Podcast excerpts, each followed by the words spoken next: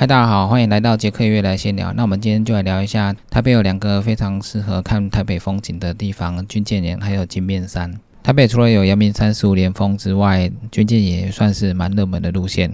阳明山十五连峰的距离很长，那如果你要爬上七星山的话，要花一段时间；下山往大屯山跑的话，也要花蛮长的时间。那军舰岩的话，相对就比较方便，而且它离市区很近。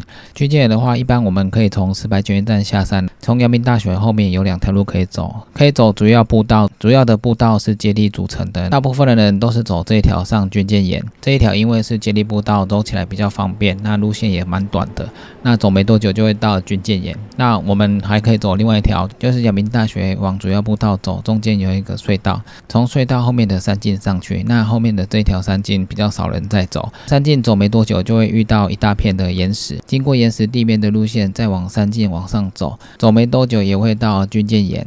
那后面的路线可能没有像主要步道的阶梯步道那么好走，但是一样可以到达军舰岩。军舰岩上面的岩石很大，上面的地方几乎都是大家早上看日出，或者是黄昏看夕阳，晚上也会上去看夜景的地方。上面的岩石构造非常的特殊，上面的广场空地也非常的大，那很多人都喜欢在那边拍照。那在军舰岩上面看大台北的风景，非常的辽阔，也非常的漂亮。那还有另外一条路可以上军舰，就是从七里岸站。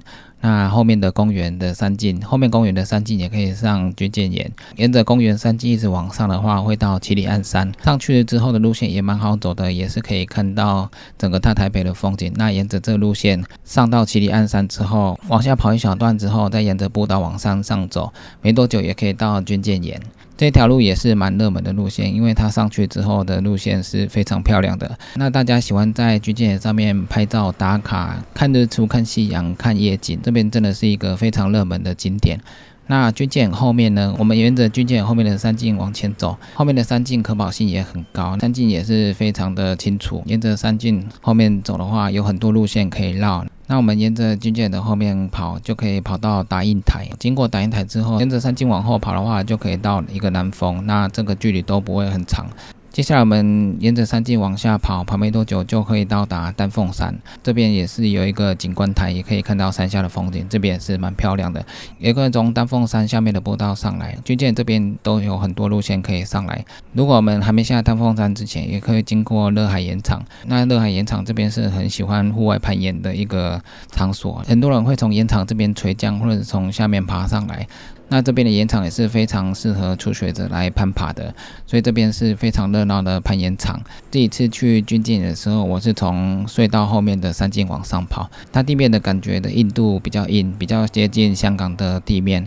军舰后面的路线都有很多支线可以绕来绕去，所以如果你是住在这附近的话，我觉得这算是日常越野跑的时候。可以去练习的一个地方，而且下山之后就直接回到阳明大学。那阳明大学下面有很多早餐店或者是一些商店，下山之后都可以在附近吃美食，所以是非常方便的。另外一个我觉得可以看夜景的地方就是金面山的路线。金面山的路线距离不长，上去也只有两 K。那我们从西湖街站一直往后走，后面会经过很多商店，经过后面的商家之后。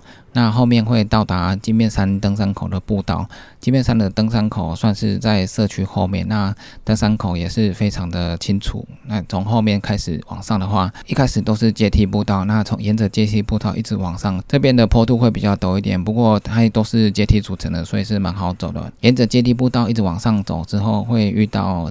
巨石区，那巨石区的话，地理景观比较特殊，这边也是沿着巨石的山径一直往上走。那经过巨石区之后，没多久就会到达上面的凉亭。那凉亭再往上走，没多久就会到达金边山的山顶。那金面山的山顶周围也是非常的空旷，可以看整个大台北的风景，也可以看四周的风景非常宽阔。而且特别的是，那边可以看松山机场的飞机起降，所以那边的风景非常的好。如果你早上去跑的话，散步上去走上去。也没多久，两公里就到。那晚上的话，上去看夕阳也非常的漂亮，而且都可以看到飞机的起降。晚上的时候上去，有时候人是非常多的，因为大家在那边看夜景，或者是一零一灯火的时候，那个时候也是蛮多人的。那在在远距离看一零一的灯火也是非常的漂亮。下山的时候，我们沿着原路下山，经过凉亭之后，再回到巨石区。到巨石区之后，它有一个交叉路口，往交叉路口走的话，往另外一个方向走的话，没多久就会遇到一大片的岩壁。哎，岩壁这边的景色非常的特殊，这边的岩壁算是蛮大的一片，沿着岩壁往下走，它都有绳索，而且都有一些步道。岩壁会比较陡一点，但是慢慢的往下走的话，没多久就会到达山径。那到达山径之后，路线就比较平缓一点。沿着山径往下跑的话，也是会有一些阶梯步道。那这些步道往下跑，没多久就会接到原来的金面山登山口。这算是一个小小的绕一圈，街面上的路线会比较陡一点，那它可跑性可能没那么高。但是军舰岩的话，它可跑性很高。军舰岩的话，除了一开始比较陡之外，那后面的三进可跑性是非常高的。那它的路线也是蛮长的。军舰后面大概如果你绕一趟的话，大概是五 K 到十 K。那如果金面山的话，你绕一圈的话，来回大概也是五六 K。军舰的可跑性很高，金面山的。坡度比较高，可保性没那么高，但是两个地方到山顶的时候都可以看到大台北的风景，非常的辽阔，也非常的漂亮。不管是早上、黄昏、夜晚都非常的漂亮，夜景也非常美丽。但金面山这边下山之后，有很多商家，如果你在这边践行或者是越野跑的话，那下山要补充食物的话是蛮方便的。这边的食物也都蛮好吃的。军舰的话下山也是蛮多美食可以吃的，也是非常的方便。